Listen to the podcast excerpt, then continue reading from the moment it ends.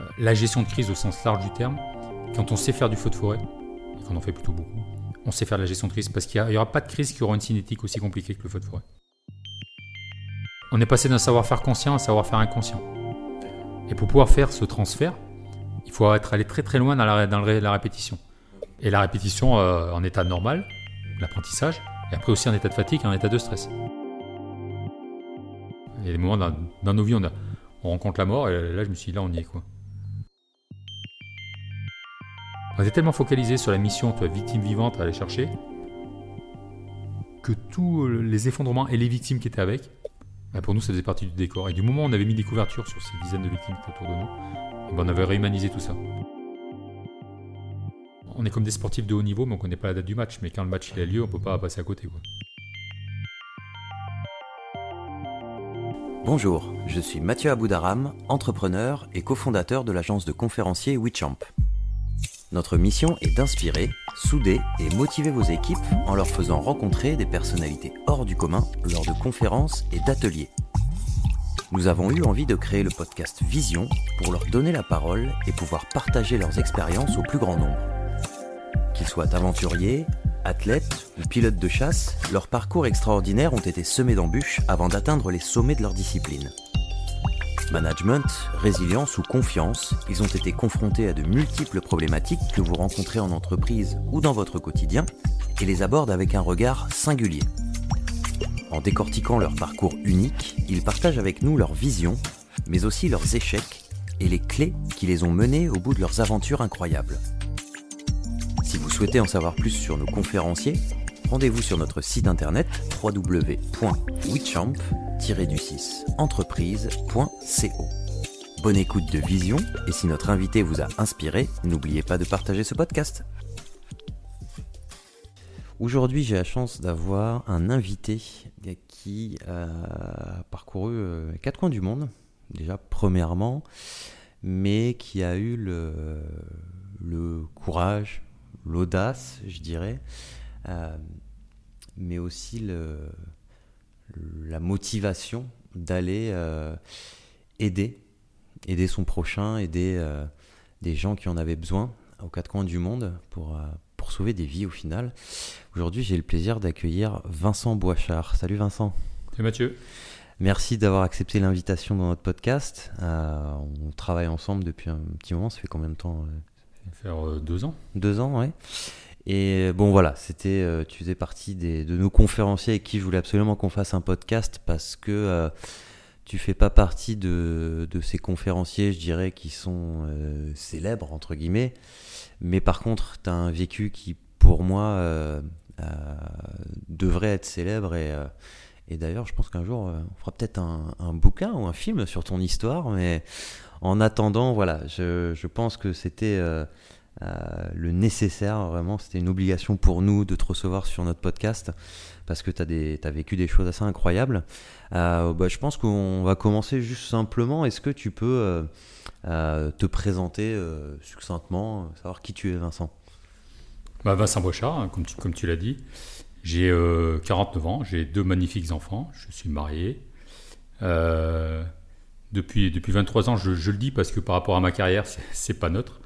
Je pense que j'ai pu faire cette carrière parce que derrière, comme on dit chez nous, on en avait discuté un petit peu en off, euh, la base arrière a quand même une, une vraie responsabilité. Hein. c'est ce qu'on appelle, c'est vraiment le terme que, l'on utilise dans les unités opérationnelles. La base arrière, c'est la famille. Hein. c'est ce qui fait qu'on est vraiment euh, focus sur notre opération parce qu'on sait que derrière, ça, tient la route. Les gens qui te soutiennent Ouais, ouais un vrai soutien parce que euh, un parcours, un parcours bah, j'allais dire comme tout militaire, à la différence que mon métier le faire habillé en kaki, ben, j'ai fait habillé en bleu. C'est-à-dire que statut de militaire, mais métier de pompier, euh, dans les unités militaires de la sécurité civile. Pour faire simple, c'est une espèce de, c'est une sorte de, réserve nationale, hein, si on peut appeler ça comme ça. Euh, on est 1400 militaires détachés au ministère de l'Intérieur, et notre chef, c'est pas ni le ministre des Armées, ni euh, le chef d'état-major des Armées, c'est le ministre de l'Intérieur. Et on intervient donc pour renforcer nos camarades sapeurs-pompiers quand ils sont dépassés sur une opération ou qu'ils n'ont pas une certaine technicité euh, et qu'ils ont besoin de renfort, ou on est la première réponse de l'État à l'étranger pour toutes les catastrophes, tous les types de crises, avec un contrat opérationnel qui est quand même assez exigeant puisque euh, on a comme contrat de pouvoir partir n'importe où en France et dans le monde à moins de 3 heures, quel que soit le type de catastrophe ou de désastre. D'accord, on reparlera justement de ces différentes catastrophes sur lesquelles tu es, intervenu avec ton équipe. Vous avez eu un rôle critique. Ok, et bah, vas-y, continue, hein, je t'ai peut-être coupé, mais. Non, non, bah le...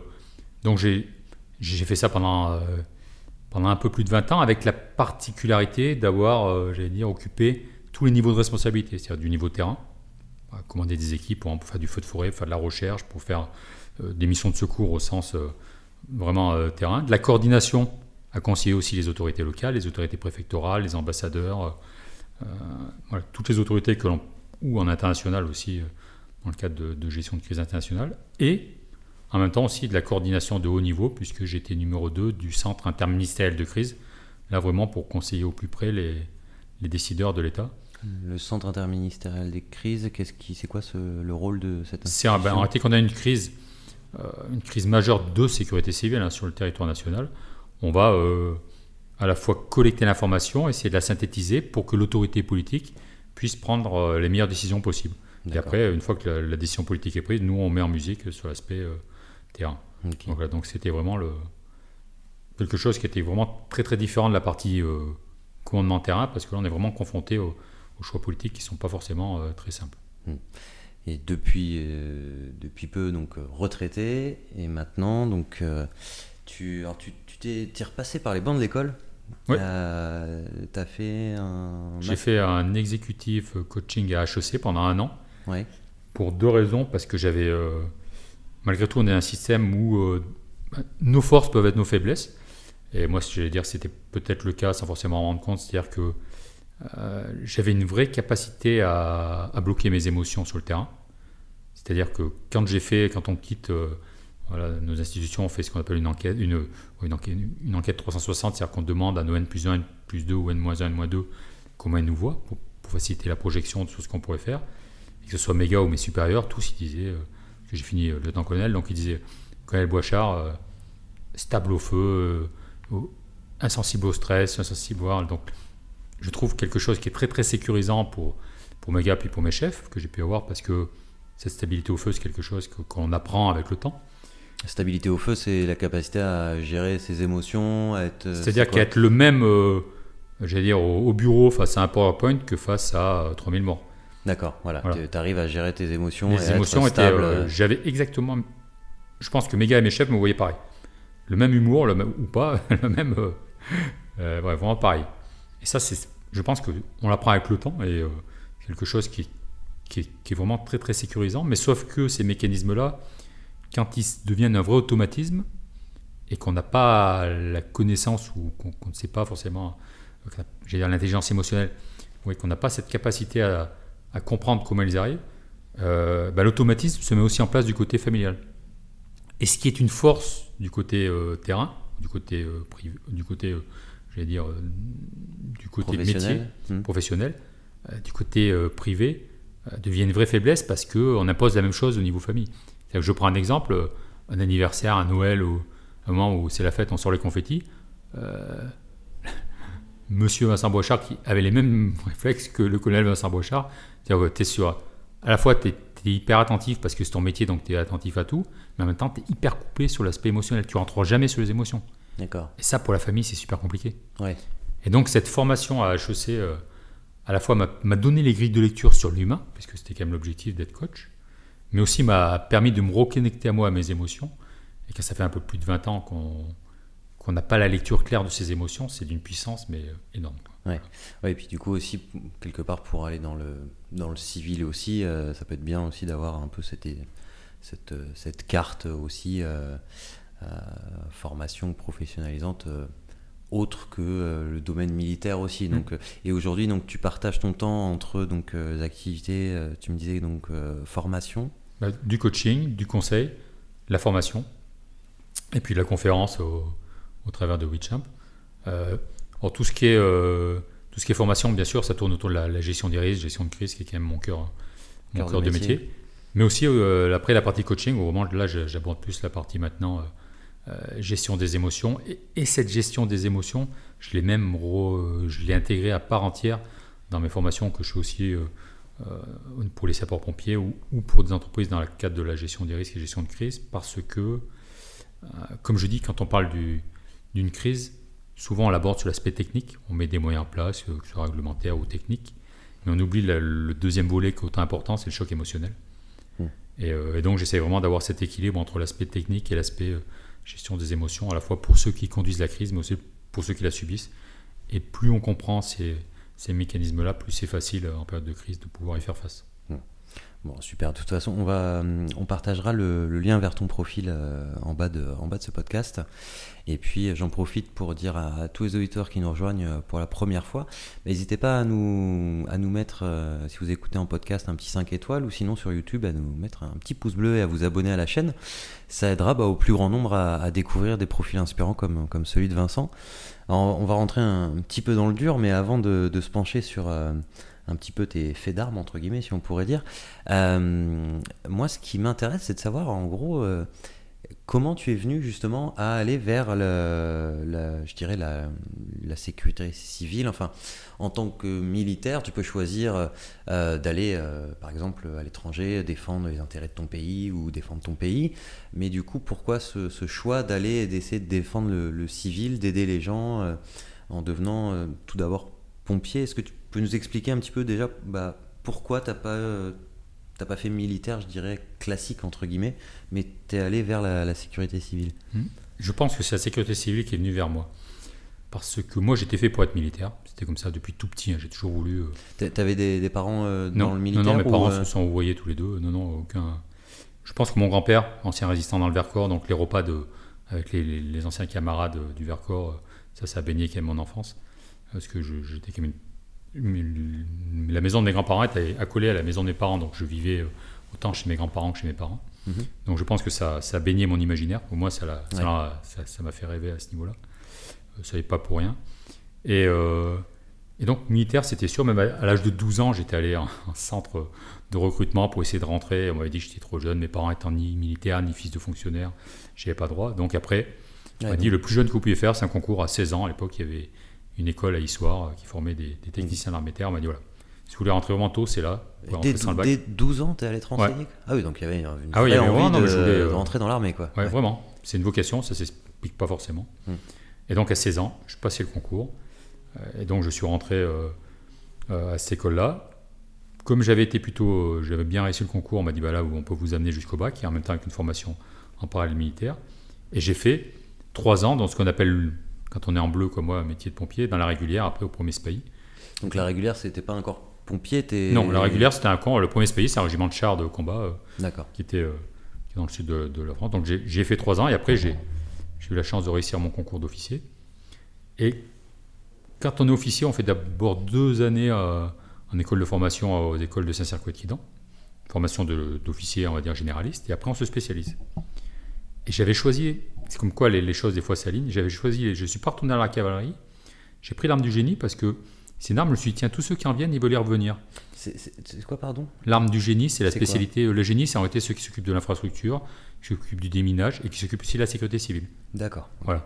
Mais la sécurité civile n'était pas dans mon spectre à cette époque-là. C'était pas. Moi, je voulais être génie combat, c'est-à-dire faire du déminage. Euh, c'était vraiment mon, mon truc. Et euh, donc, une fois qu'on a choisi notre arme, on va en école d'application et pendant un an, on est formé à la spécialité. Et là, donc, jeune lieutenant, qui est pour mes grades d'officier, en, milieu d'année, on vient, bah, deux tiers d'année, avant que le classement soit fait, les, des cadres de, toutes les unités du génie viennent vous présenter ce qu'ils font. Et je me souviens toujours, là, un officier qui est venu, à l'époque cassette VHS, pour le plus ancien, euh, et là, du feu de forêt. Et là, c'était mais la révélation instantanée, quoi. Euh, c'était un officier qui venait de, l'unité qui est en Corse, à Corté, centre-Corse. Il montre ça et arrêté, il dit voilà, vous êtes jeune lieutenant, si vous venez chez nous, vous allez commander vos 40 bonhommes en été, vous commanderez vos 8 véhicules, vous guiderez les avions, vous ferez du feu de forêt euh, quasiment euh, toute l'année. Et là, et là, la révélation, là j'ai dit c'est ça. Je suis rentré le soir, j'ai dit à mon épouse, bah, s'il y a une place encore, ce sera pour nous. Quoi. Et c'est comme ça, que, mais c'était vraiment le, je ne pensais, je ne dormais plus que pour ça. Quoi. C'était vraiment le, la révélation incroyable. D'accord. Et donc du coup, alors, tu as réussi à te Ouais. faire accepter euh, dans ce, dans ce régiment? Il y a eu une place et euh, j'ai pu la prendre. Et, euh, et donc là, ça a été euh, trois années que je qualifierais extraordinaire. Et c'est pour ça que je, re- je refais une petite aparté sur ce que je disais tout à l'heure sur le, le rôle de la base arrière. Le, je me suis marié le 25 juillet. Donc là, on est en 98, l'année de la Coupe du Monde. Le 1er août, j'étais en Corse. Et à l'époque, quand on choisissait la sécurité civile, on n'avait pas de vacances en été. Et on attaquait directement sur la campagne feu de forêt. Et la première chose que je dis à ma femme, je savais que j'y resterais trois ans, j'avais dit ces trois années, elles sont pour moi. C'est euh, très égoïste hein, comme, euh, comme Il faut hein. que madame fasse le sacrifice de Ouais. l'emploi ou autre euh, pour toi. Parce que euh, j'avais tellement donné. Moi, mon rêve, c'était d'être chef de section depuis tout petit. C'était de commander mes mecs vraiment au. Que chef de section, c'est là où on est vraiment en contact des gars. quoi. Il n'y a, pas de- il y a pas de filtre. quoi. C'est vraiment en commande. Tu étais sur le terrain. Quoi, Ouais, on est vraiment. Mais puis là, euh, même si j'étais plus tard, il y a toujours après d'autres chefs entre les deux. Tandis que là, chef de section, euh, il y, y a les gars et le chef. quoi. Voilà, il n'y a, a pas d'intermédiaire. Très peu. Et là, c'était vraiment. C'était mes trois années que j'avais travaillé que pour ça. Et puis c'était mon rêve qui se réalisait et je l'ai, je l'ai vécu mais à 2000%. La Corse, pour ceux qui connaissent, pour ceux qui connaissent pas, allez-y. hein. Mais euh, c'est, euh, c'est encore plus beau que ce que je pourrais vous expliquer. Et puis faire du feu de forêt dans ces conditions-là, on faisait entre 50 et 80 feux par an. Bah, disons que pour commencer en feu de forêt, tu es un peu. euh, c'est comme si, euh, je sais pas, je dis une bêtise, mais tu as envie de commencer le surf, tu vas surfer euh, Tiopo ou Nazaré, la vague de 20 mètres. Enfin, Voilà, c'est, pour, refaire du feu de forêt, j'ai l'impression qu'il n'y a pas mieux que la Corse. Ou, On dit, ou nous, c'est la Var, mec quoi. du feu de forêt. Quoi. Ouais, voilà, c'est ça, la mec du feu de forêt. Et le, la deuxième chose qui était aussi euh, très, très intéressante, c'est comment on faisait vraiment beaucoup, beaucoup de feux. Et ça, on le comprend plus tard, mais euh, la gestion de crise au sens large du terme, quand on sait faire du feu de forêt, et qu'on en fait plutôt beaucoup, on sait faire de la gestion de crise parce qu'il n'y aura pas de crise qui aura une cinétique aussi compliquée que le feu de forêt. C'est-à-dire. qu'est-ce C'est-à-dire que le- le, le premier Ouais. mot, une cinétique, c'est un Ouais. mot que j'emploie pas souvent. Cinétique, c'est-à-dire la, la rapidité de, de décision. Le, la, la cinétique, c'est-à-dire la rapidité de la crise impose une rapidité de décision. D'accord. Et le feu de forêt, bah, il y a le vent, il y a le relief, euh, il y a la végétation, il y a les aléas, euh, ce qu'on ne maîtrise pas. Et donc, l'ennemi, si je peux dire, il est, il est mouvant, mais très très vite. D'accord. Et donc, on a déjà lui à gérer, on a ses gars, parce que malgré tout, on peut être le meilleur du monde en termes de décision. La façon dont elle est impli- impliquée euh, bah, fait qu'on n'est jamais sûr du résultat. Et comme je disais tout à l'heure, on a aussi les avions. Et puis on a aussi bah, les gens qui sont menacés, qui réagissent. Quelqu'un qui a sa maison, euh, qui est menacé par les flammes, il ne raisonne pas forcément euh, de façon très logique. Ouais, bah, il n'est pas habitué forcément Non. à- à voir ça. Et donc il y, a- il y a des réactions qui sont complètement atypiques. Et, et tout ça fait que quand on arrive à, à rester en stress adapté dans ces conditions-là, et au début, c'est pas. Il faut, on- c'est pour ça qu'on a des, des marges générales des opérations, on a des canevas en tête, parce que à des moments, comme tout le monde, on passe en stress dépassé, c'est-à-dire qu'on n'est plus capable de prioriser tellement qu'il y a d'éléments qui nous arrivent euh, en même temps. Ouais. Mais avec ce- cet apprentissage sur plusieurs années, quand on sort de cette période moi, de Corse qui a duré trois ans, euh, voilà, j'étais persuadé, et c'est vrai qu'en termes de gestion de crise, de, au sens commandement du terme, il n'y aurait jamais plus dur. D'accord. Donc là, c'était un peu le, pour pas faire de mauvais jeu de mots, ton baptême du feu en termes de gestion de crise. Mm. Euh, tu t'es attaqué à un type de situation très difficile, dans- ou un type de gestion de crise qui est euh, très complexe par la cinétique, comme tu dis. Mm. ça? Voilà. Et puis c'était vraiment les- la fondation de tout le reste. Quoi. D'accord. Plus avec, euh, j'avais encore ce que j'appelle la- l'ancienne génération. Il y avait des sous-officiers qui étaient chefs de section euh, quand j'étais en Corse. Et là, et j'allais dire, c'était les anciens, l'ancienne génération de sous-officiers qui qui pouvaient pas vous dire directement à un officier que c'était bien, mais euh, euh, quand il quand il vous faisait comprendre que ce qu'on avait fait était bien, euh, ça valait toutes les, ré- les récompenses du monde. Et j'avais vraiment derrière moi cette, pression, mais cette bonne pression des sous-officiers. Et donc j'ai vraiment, c'était trois années qu'on fondait tout le reste. T'en- parles comme effectivement des, un peu des années de bonheur, mais c'est pas sans conséquence de faire ça pendant trois ans. Tu as dû voir des, des choses pas forcément cool. Alors, effectivement, d'un point de vue pro, tu as appris énormément, mais du coup, euh, c'était quoi peut-être le, la, grande difficulté ou peut-être les choses qui t'ont marqué durant ces, ces trois années en, feu de forêt là-bas? La chose qui m'a le plus marqué, malgré tout, euh, c'est que moi, j'étais la, la dernière année, j'étais à la fois chef de section et adjoint d'une compagnie. C'est-à-dire que on était trois sections par compagnie, c'est-à-dire qu'on est 120 à peu près. hein. D'accord. Et c'est une famille, hein, on se connaît tous à peu près.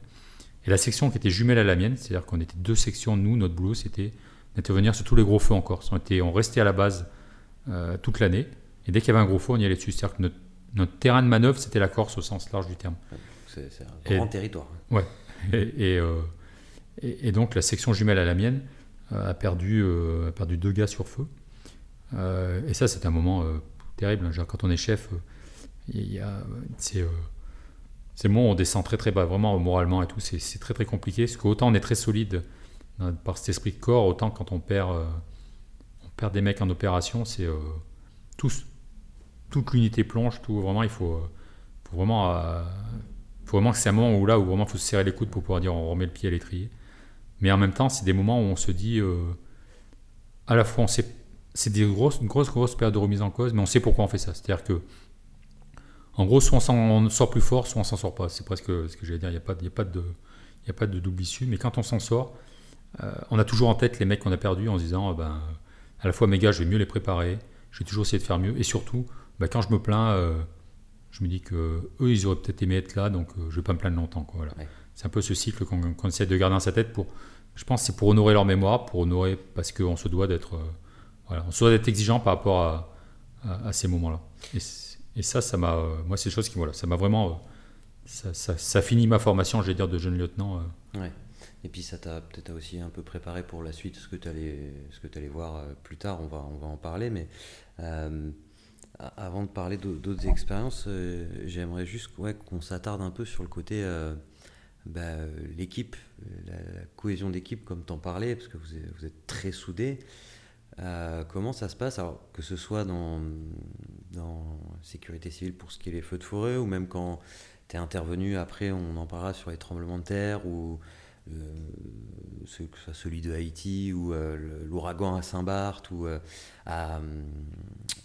tsunami en 2004.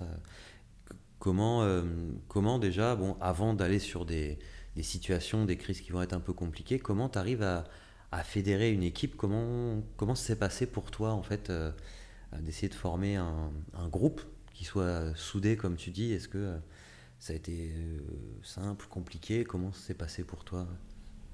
J'allais dire que dans nos métiers, le gros avantage qu'on peut avoir, je pense, par rapport à d'autres métiers, c'est que les gens qui viennent, ils viennent rarement par hasard. C'est-à-dire que le, la notion de secours, de prise de danger, de, de, se mettre en danger soi-même, elle fait sens. Donc ce côté, il y a ce côté sacrifice qui peut sembler complètement euh, irrationnel pour, pour quelqu'un qui le voit de l'extérieur. Euh, il est intégré et intégré très très vite. Hmm.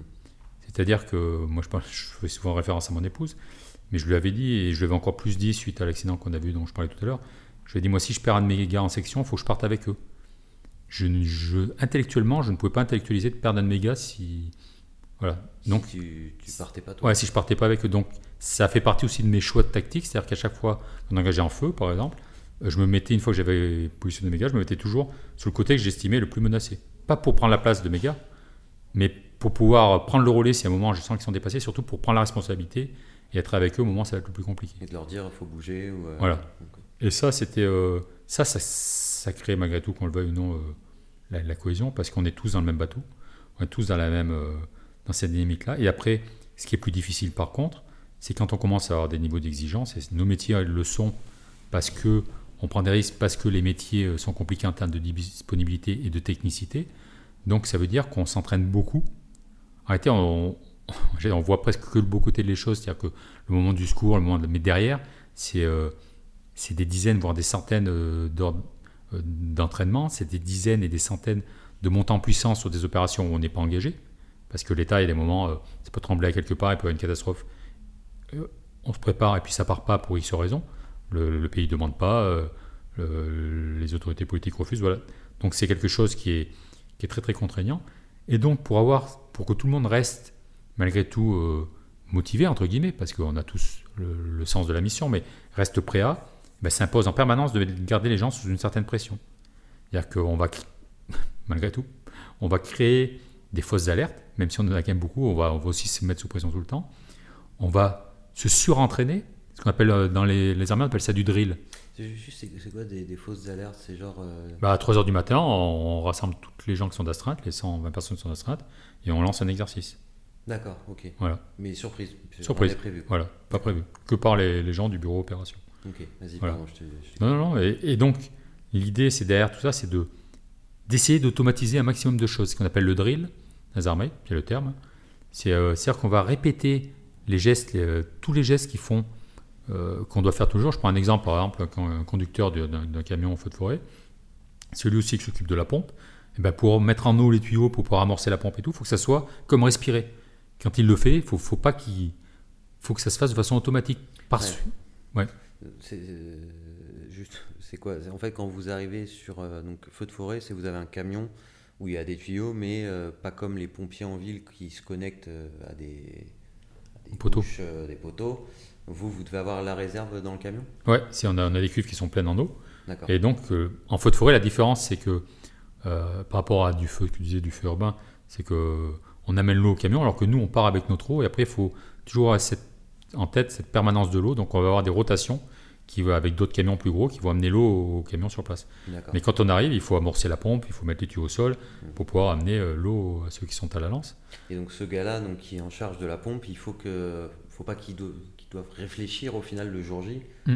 Tu disais qu'il faut qu'il fasse ça de manière Ça automatique. c'est automatique. Comme euh, quand on va, j'ai dit n'importe quoi, mais quand on va euh, sauver des gens, à un moment, euh, par exemple pour des personnes, des victimes qui sont ensevelies, bah, certains équipements, euh, si, on dé- si on décide de, faire un percement, en- de, de faire un percement en- de telle façon, euh, ou qu'on décide de faire un étaiement de telle façon, euh, les gestes de base doivent être connus de façon complètement, c'est des actes réflexes. Mm. C'est-à-dire qu'on doit, inconscient limite. euh, ouais, on est passé d'un savoir-faire conscient à un savoir-faire inconscient. D'accord. Et pour pouvoir faire ce transfert, il faut être allé très très loin dans la, dans la répétition. Ok. Et la répétition euh, en état normal, Mhm. l'apprentissage, et après aussi en état de fatigue et en état de stress. D'accord. Donc c'est pour ça que vous faites ces Ah bah oui. exercices euh, surprises.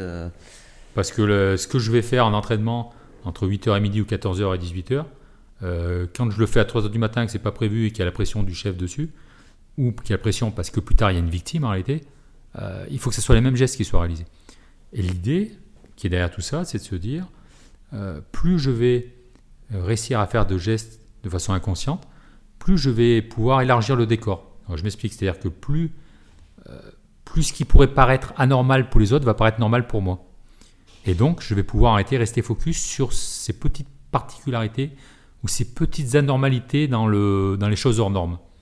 C'est-à-dire que sur un désastre, je reprends un exemple, sur un désastre majeur, on parlait d'Haïti par exemple, séisme majeur, où vous arrivez tout est effondré, des milliers de morts, 250 000 pour être précis, hein, donc ça veut dire, euh, on en parlera peut-être tout à l'heure, mais c'est entre 5 000 et 10 000 morts au kilomètre carré, c'est quand même des choses qui sont complètement euh, Ouais. euh, assez euh, difficilement imaginables. Et bien quand on a euh, tout le mode opératoire qui sont tellement intégrés, et ben j'allais dire tout ce côté désastre, cataclysme et ainsi de suite, c'est du décor. La seule chose qu'on va être concentré, c'est sur trouver la victime vivante. Quoi. Et ce qui fait qu'on perd pas d'énergie. Toute l'énergie est concentrée sur ce seul objectif. Et donc euh, là, pour, euh, pour en revenir à, l'esprit d'équipe, donc du coup, il y a cette notion de alors d'entraînement pour avoir une équipe qui effectivement est opérationnelle, mais dans le côté, je dirais, cohésion, solidarité, qu'est- qu'est-ce qui fait que euh, tu t'en parlais au départ, effectivement, il y a euh, cette, euh, je pense c'est un métier que tu choisis par, par sens, quelque part, parce que tu as vraiment envie de sauver des gens, tu fais pas ça pour l'argent, pour des raisons autres, tu fais ça parce que tu as vraiment envie de sauver des vies, donc c'est une motivation profonde. Mais qu'est-ce qui fait que ton unité, par exemple, sur le terrain, hormis l'entraînement, t'as pas des gars qui s'engueulent et qui se comprennent pas et qui font. Il y en a un qui fait A, l'autre il fait B, ils se Mm. comprennent pas que. Comment justement tu arrives à faire qu'il y ait une, une bonne cohésion dans, dans ce groupe Il y a, euh, Ou peut-être que c'était pas le cas, hein, je sais pas.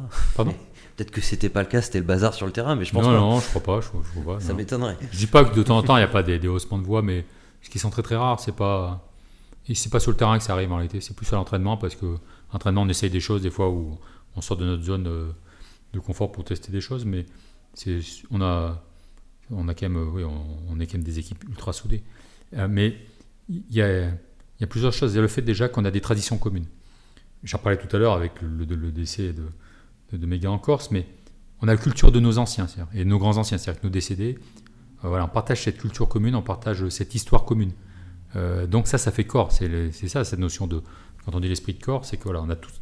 On vient pas qu'avec son histoire. Moi, la première fois que je suis parti en opération, je partais à la fois avec l'opération de mes anciens, de mes grands anciens, ce que- ce qu'ils m'avaient- ce qu'ils avaient pu m'apprendre, et on part au, au nom de la France. Donc tout ça, c'est quelque chose culturellement. Alors, c'est, on, est, on, est, on vit avec, on respire avec, euh, on transpire bleu, blanc, rouge. euh, Voilà, ça c'est quelque chose qui est important. Donc il y a une culture un peu comme la culture d'entreprise, mais qui Mm. est beaucoup plus forte qu'une culture Très très poussé, d'entreprise, c'est-à-dire que voilà, il y a- quand je dis c'est ce côté euh, tradition, c'est-à-dire a bah, le- tout le côté folklore entre guillemets. euh, C'est quoi, par exemple, pour. euh, C'est-à-dire s'apparenter à quoi? Ben, ça peut s'apparenter les, les prises d'armes. À chaque prise d'armes, on a notre appel aux morts. Euh, quand on récompense quelqu'un, il est au centre de la prise d'armes et il est reconnu devant l'intégralité de ses pairs. Tout ça, voilà, ça, ça fait corps. Ça fait, euh, il y a une vraie, une vraie discipline même dans la partie, euh, dans la partie cérémoniale. Il y a une vraie, y a une vraie représentation, ce qui, qui est quelque chose d'important. Et puis après, il y a la partie cohésion au sens un peu plus, un peu plus vite tous les jours. C'est-à-dire que on vit tous les bons et les mauvais moments ensemble. Parce que vous êtes en, en caserne On est en euh, caserne. Ouais. On est en caserne. Alors, on est euh, quasiment la moitié de l'année dehors, entre les entraînements et les opérations. Et, et quand on n'est pas dehors, on est en caserne. C'est-à-dire qu'on on vit en huis clos. C'est-à-dire qu'on mange ensemble. Euh, les gars, ils dorment en caserne euh, quand ils sont d'astreinte. Donc, ils, déjà, ils vivent ensemble tout le temps. Et, et après, donc, on a les activités sportives, on les fait ensemble. La moyenne d'âge chez nous, c'est 25 ans, la moyenne des unités. Euh, donc, euh, ils ont la pêche, hein, les jeunes. Et plus on avance dans l'âge, plus on s'aperçoit qu'ils sont jeunes.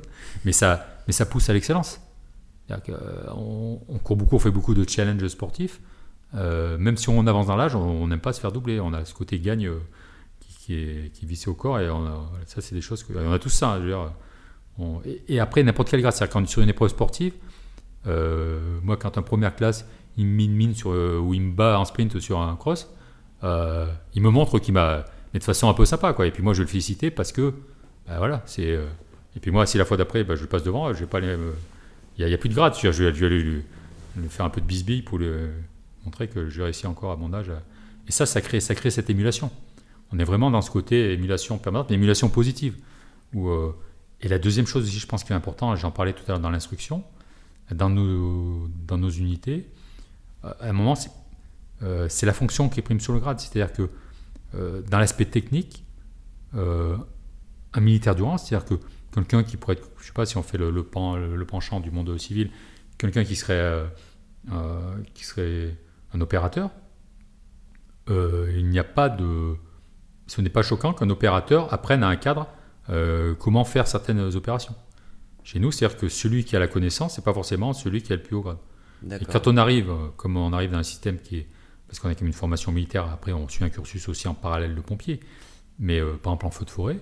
Moi, ma première campagne dont j'ai parlé euh, quand je suis arrivé en Corse, eh ben, j'étais euh, servant, c'est-à-dire que je tirais des tuyaux. Et le, chef d'agré, le chef du camion, c'était un caporal-chef. Moi, j'étais lieutenant. hein, euh, j'étais, en termes de grade, j'étais beaucoup plus haut, mais c'est lui qui me commandait. C'est lui qui me disait Oh, Attends, tiens le tuyau, il me mettait sur la lisière. Alors, au début, c'est un peu formateur, on voulait sur la lisière chaude, vous avez les pieds qui chauffent pour faire comprendre, c'est aussi formateur. Mais c'était d'un enrichissement. euh, cette première campagne, pareil, ça a fondé toute ma connaissance euh, technique, mais mise euh, en application. J'avais la théorie, mais j'avais pas la mise en application. Ouais. Donc il y, a- il y a un côté euh, hum- humilité, je dirais. Il y a un côté humble aussi, dans le sens où c'est pas comme dans certaines entreprises où euh, parce que tu as le plus gros diplôme, tu vas arriver à un poste de direction euh, direct et tu vas jamais aller regarder entre guillemets ce qui se passe dans l'opérationnel, plus bas sur le terrain. Vous, c'est vraiment, t'as beau être le, big boss en termes de grade ou de statut, je dirais, euh, tu vas quand même mettre les mains dans le cambouis euh, dès le départ. Quoi. Euh, Dès le départ, tu commences déjà, on t'apprend par le, premier niveau. C'est un passage obligé. Et c'est ce qui te permet de comprendre en réalité les, capacités les limites de, du, système que tu vas commander. Parce que tout ça, c'est un système, hein, c'est une interaction de, plein de choses. Et, plus tu gardes ça en tête longtemps, plus ça évite d'être hors sol. Quoi. Le danger, c'est un jour d'être hors sol ou de passer à côté. Et c'est surtout ce qui va permettre à des moments, euh, bah, pour ceux qui ont cet esprit-là, mais moi c'était le mien, c'est d'être audacieux.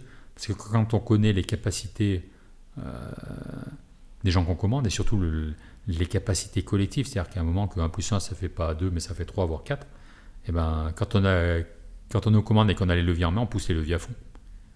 Après le danger c'est de savoir jusqu'où il faut s'arrêter, mais euh, quand on a pour sauver des gens, ça permet à des moments de, de faire des choses qui pourraient paraître impossibles au départ parce qu'on sait qu'ils en sont capables. Et collectivement, c'est ce qui, c'est là où vraiment le- la cohésion et l'esprit de corps prend tout sens parce qu'on arrive à, on arrive à faire des choses qui au départ euh, semblaient euh, impensables.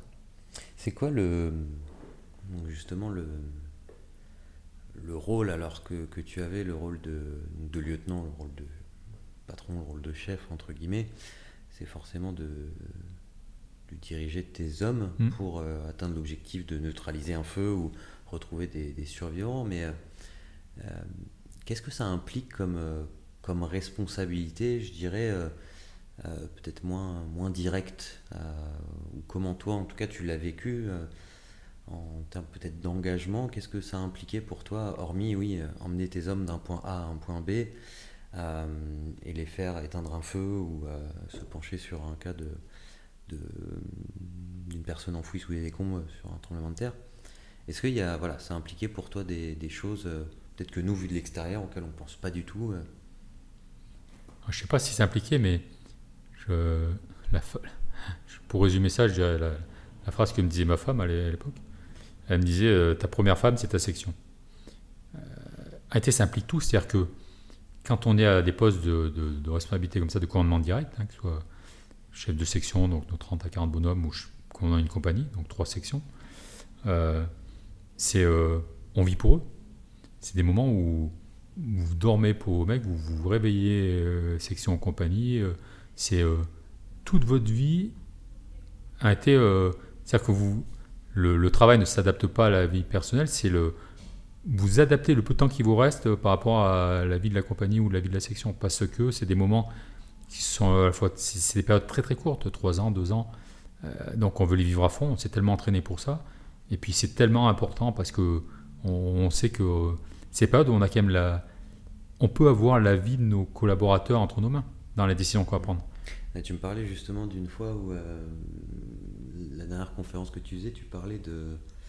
Euh, comment ça s'appelait? C'était un, un embrasement généralisé ou quoi? Alors, Mhm. tu montres en vidéo, c'est assez incroyable, c'est quand l'air prend feu. Mhm. Et tu, tu m'expliquais que tu as eu le temps de, de voir le truc venir et de protéger tes gars. Comment, Tu peux me raconter Parce que je raconte très mal du coup. Non, non, je non, me mais souviens pas exactement. Mais... C'est un embrasement généralisé éclair, c'est un moment, c'est quand vous avez, euh, sur les feux de forêt, c'est principalement quand il y a beaucoup de pain, quand il y a beaucoup de, euh, de, y a beaucoup de gaz, pour faire simple, les, les- les éléments organiques, euh, les composés organiques la volatiles, c'est les euh, gaz, voilà, ouais, qui, qui- ça distille.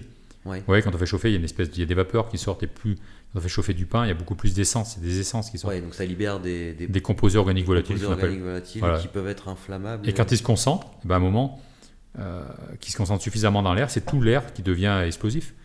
Euh, dans, les, dans les films de flashover, on voit ça beaucoup dans les appartements. Des boules de feu euh, qui peut tuer aussi euh, régulièrement, euh, qui tuent des camarades sapeurs-pompiers. hein. Ils ouvrent la porte et d'un coup ça s'embrase parce que d'air est... En espace ouvert, c'est beaucoup plus rare, mais ça arrive quand même. euh, ça peut arriver assez souvent. Et l'année euh, dont je vous parlais, on a eu l'accident, ben, la section jumelle à la mienne, c'est euh, là-dessus qu'ils ont perdu, euh, qu'on a perdu deux gars. Et moi, quelques jours avant, le, le- c'était le 24 août 2000, je me souviens de la date parce qu'en le- c'était deux jours après la naissance de mon fils. Et euh, grosse campagne, hein, 2000, euh, vraiment, c'est des, des, des feux de Vivario, la Restonique, pour ceux qui connaissent, 7-8 000 hectares. C'est euh, des zones euh, montagneuses au-dessus de, de Corté. D'accord. Et donc vraiment, on était, euh, on était à fond, en, vraiment des grosses, grosses campagnes. Et on essayait de stabiliser un feu, on essayait de le jalonner, ce qu'on appelle ce qui descendait sur un village. Et on essayait d'empêcher qu'il traverse une route. Et les pommes de pin tombaient sur la partie haute de la route, ça roulait, ça traversait la route et ça retombait en aval. Et donc ça nous, allume, ça nous faisait des départs de feu en haut et en bas. Des petites boules enflammées qui Voilà, descendaient c'est la ça, colline. ouais. Quoi. Et D'accord. comme c'était très sec euh, dans les pins, ça repartait. Donc nous, on- avec les camions euh, et les mecs à la lance, euh, on allait essayer d'éteindre pour empêcher que ça descende plus et que ça aille jusqu'au village. Et sauf qu'à un moment, il y a un Telveg, un Telveg c'est un point de regroupement des eaux, hein, c'est le, bas d'une vallée, on peut appeler ça comme ça, qui s'embrasait d'un coup. Mais vraiment, euh, un instantané, comme si vous jetiez une cigarette dans l'essence. quoi. Et la chance qu'on a eue, c'est que nous, on était juste au-dessus, et c'est mon, mon chef d'agré, donc moi, le, euh, celui qui commandait un des camions, qui sont mes yeux en réalité hein, quand on est sur le terrain, euh, qui, qui m'explique le phénomène. Et je lui dis, euh, je lui dis tu remontes. Et donc, il s'appelait Charles, hein, je lui dis Charles, tu remontes. Donc il remonte, il, et donc, donc le chef d'agré, le dernier monté, il fait remonter son agré, donc les, les trois. Son agré C'est les trois gars qui sont dans le camion. Le quatrième, c'est le conducteur qui lui reste à la pompe. Et j'avais des camions aussi qui étaient au-dessus, qui essayaient de, bloquer le feu par le dessus. Et je les appelle. Et eux n'avaient pas du tout cette vision-là du feu. Quoi. Et j'en appelle un, Laurent, qui était mon premier agré. Et, et donc on a des indicatifs. C'est Vulcain à l'époque, Vulcain, plus un numéro qui correspond au camion. Et euh, je lui dis, bah, je l'appelle, c'était Vulcain 200, 211, c'est-à-dire section 21 et première agré, euh, donc tout est, on se connaît comme ça. Et je dis, il faut redescendre, on a un truc qui est bizarre. Et lui, il me dit, il me répond, euh, il dit non, mais non, moi de mon côté, je le tiens. Et c'est là où je dis des fois la, relation qu'on a, euh, on se connaît tellement bien, c'est que moi, il savait que quand je commençais à, être un peu moins stable au feu, stable au feu, c'est un peu plus stressé. Ah ouais, un peu plus tendu. c'est soit je me mettais à les tutoyer, soit je, je changeais de ton de voix. Et là, j'ai fait les deux. Je lui ai dit, Laurent, maintenant tu descends. quoi. C'est lui après qui m'a expliqué. Il m'a dit, là, j'ai compris que ça. Sur le coup, moi, c'est sorti. Je sais pas, j'ai pas intellectualisé ce moment-là. Et donc, mes agrès se sont regroupés au niveau du camion, on s'est regroupés tous ensemble. Et à ce moment, j'ai dit autoprotection. C'est quand on sait qu'on a un truc qui nous dépasse. Quoi, autoprotection? Autoprotection, c'est-à-dire qu'on a des systèmes de buses euh, qui ont fait une espèce de boule d'eau autour des camions. D'accord. Et donc, les, tous les gars sont remontés en cabine, sauf les chefs d'agrès. On était des, comme on savait qu'on était dans une forêt de paix, on avait des lances qui étaient en eau. Les chefs d'agrès, on s'est jetés au sol, on a ouvert les lances. Et mon conducteur, lui, parce que lui, le, le, 4x4, lui, n'a pas d'autoprotection, il se colle, euh, son boulot, c'est de se coller au, camion.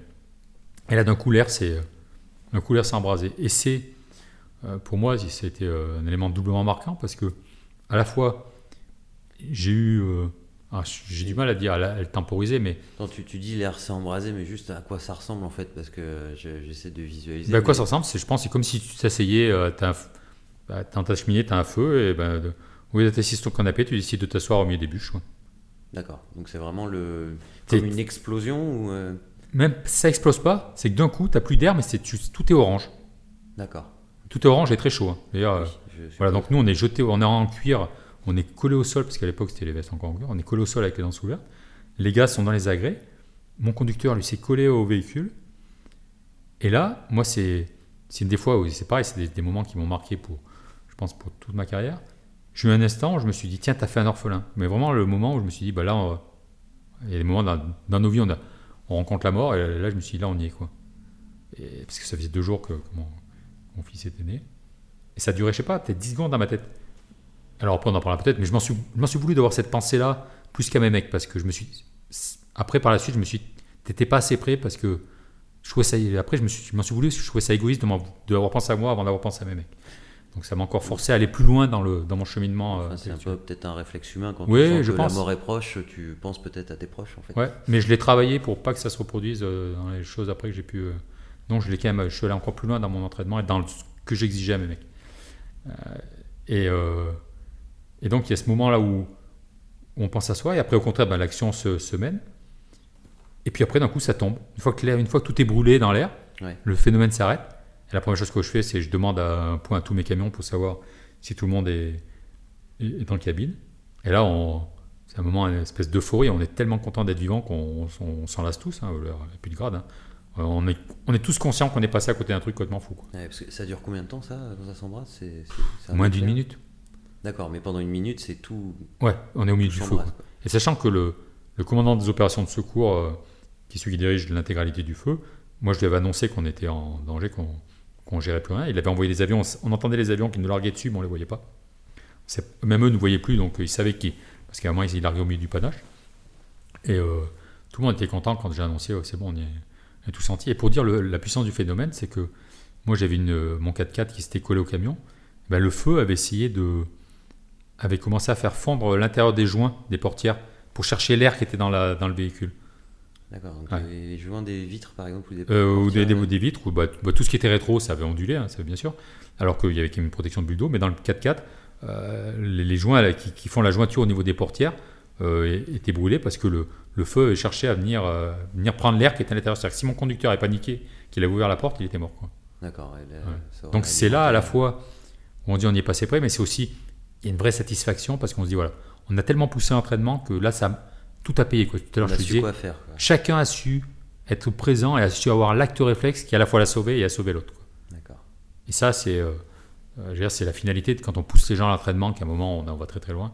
C'est pour moment là, c'est pour le moment se dire, euh, on y est passé, mais c'est parce que toutes les heures qu'on a passées avant, tous les, c'est les sacrifices, je ne sais pas si les sacrifices, mais tous les efforts au moins du moins qu'on a fait sur les sur l'entraînement ont payé. Quoi. Ok. C'est une sacrée expérience à vivre, à mon avis. Euh, tiens, une question bête pour, euh, pour changer un peu, une question que je me suis toujours posée. Qu'est-ce qui se passe si euh, vous, êtes, vous êtes sur une crête, peu importe, il y a un Canadair qui vous voit pas, qui charge son eau, ça vous arrive dessus? Est-ce Hmm. que tu es assommé ou est-ce que oh, ça fait comme une petite pluie? Qu'est-ce qui se passe? C'est- déjà arrivé peut-être ou- Oui, ça arrive. Ça arrive, Ça arrive, ouais. Ça arrive- bah, normalement, l'autorisation de largage, elle est donnée par celui qui est au sol. D'accord. Mais on peut être officier. Il peut y avoir un officier qui a récupéré le, le poste d'officier AO et qui ne voit pas, ou normalement, euh, on a donné l'ordre de repli et il y a eu un décalage. Ça peut arriver, donc on, on le sait. Donc on essaie toujours de regarder où il largue. Le, il y a deux types de largage. Les canadaires qui larguent de l'eau, il y a un léger décalage dans le dans l'ouverture des, des trappes qui sont dessous. Donc elle arrive en, en pluie plutôt diffuse. D'accord. Donc le danger n'est je pas trop important s'ils sont, à- s'ils sont pas trop bas. Tu t'es Normalement, déjà sont- pris euh, une. Oui, plusieurs fois encore ça. Ouais, et que ça fait quoi en fait? Qu'est-ce qui C'est juste une Bah, pluie qui tombe C'est juste une pluie des qui tombe, s'il est à euh, 50 mètres sol, ça fait, on se prend une bonne douche. D'accord. Par contre, quand il y a du retardant pour les, euh, pour les, les Dash, les avions blancs euh, un peu plus longs, là, de... Ça c'est C'est ceux qui larguent du produit rouge. La, poudre rouge, ouais. Ouais. D'accord. là c'est un additif où il y a, la densité est beaucoup plus importante. D'accord. Et là, par contre, C'est euh, lourd. là, c'est plus lourd. Donc ça peut vraiment, euh, si on est sur un rocher, le danger, c'est de se faire éjecter. D'accord. Ah oui. Donc ça, il faut vraiment faire attention. Et comme c'est une masse beaucoup plus importante, le danger aussi, c'est les branches. Tout ce qui est projectile, c'est-à-dire que ça va casser, ça aura tendance à, à fracturer quand ça tombe au sol. Donc il peut y avoir des branches, des projections. Donc là, il faut être très très vigilant parce que là, là, euh, là on, peut se faire, on peut se faire très mal. D'accord. Voilà. Euh, il y a toute une, donc une préparation au final qui fait que vous allez être efficace le jour J. Quoi. C'est pas, Mm. Vous lâchez pas n'importe quel gars euh, comme ça dans les, dans les feux. euh, il y a tout un gros processus de, de préparation avant. Et alors, on- je, je vois qu'effectivement, euh, niveau stress, donc toi, comme tu disais, tu es stable. Euh, Je suis devenu stable, je vais te dire. T'es devenu stable, oui. Ouais. c'est- Parce qu'au dé- début, lieutenant, venu- et, ouais, on l'apprend, hein, c'est un apprentissage. Mais du, du coup, euh, l'autre sujet qui m'intéresse, t'abordes souvent en, en conférence, c'est la, la gestion de crise, au Mhm. final, parce que quand tu interviens sur un feu, euh, comme tu disais, c'est une gestion de crise.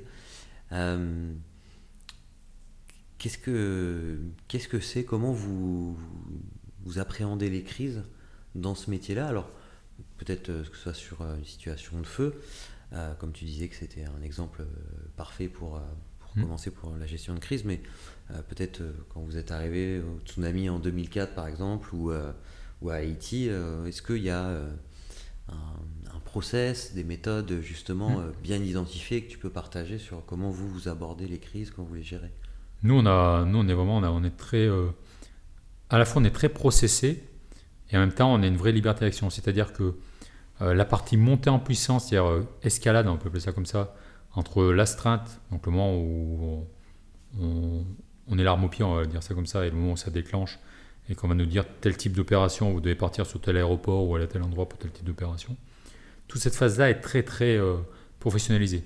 C'est-à-dire que par exemple, notre matériel est, euh, est mis dans certaines façons, avec des mis dans par exemple tout ce qui est pro- tout ce qui est projetable est soit projetable par véhicule, soit projetable par moyen aérien. C'est-à-dire que c'est un tel type de caisse, on sait dans les coolisages qu'est- qu'est-ce qu'il y a dans quelle caisse, quel, poids de chaque caisse. On sait qu'en fonction de tel type d'opération, on va prendre ça, on va prendre ça. Voilà, tout ça, il y a une vraie chaîne logistique, une vraie chaîne de santé. euh, la même chose pour la partie médicale, logistique, euh, la partie opérationnelle. Tout est euh, tout est vraiment très très bien fait et très cadencé. C'est-à-dire que sur n'importe quel type de crise, il faut qu'on parte en trois heures, mais nous, la partie, ceux qui commandent la partie opération, il faut qu'on ait envoyé tous les documents administratifs en termes de personnel et de matériel en moins d'une heure.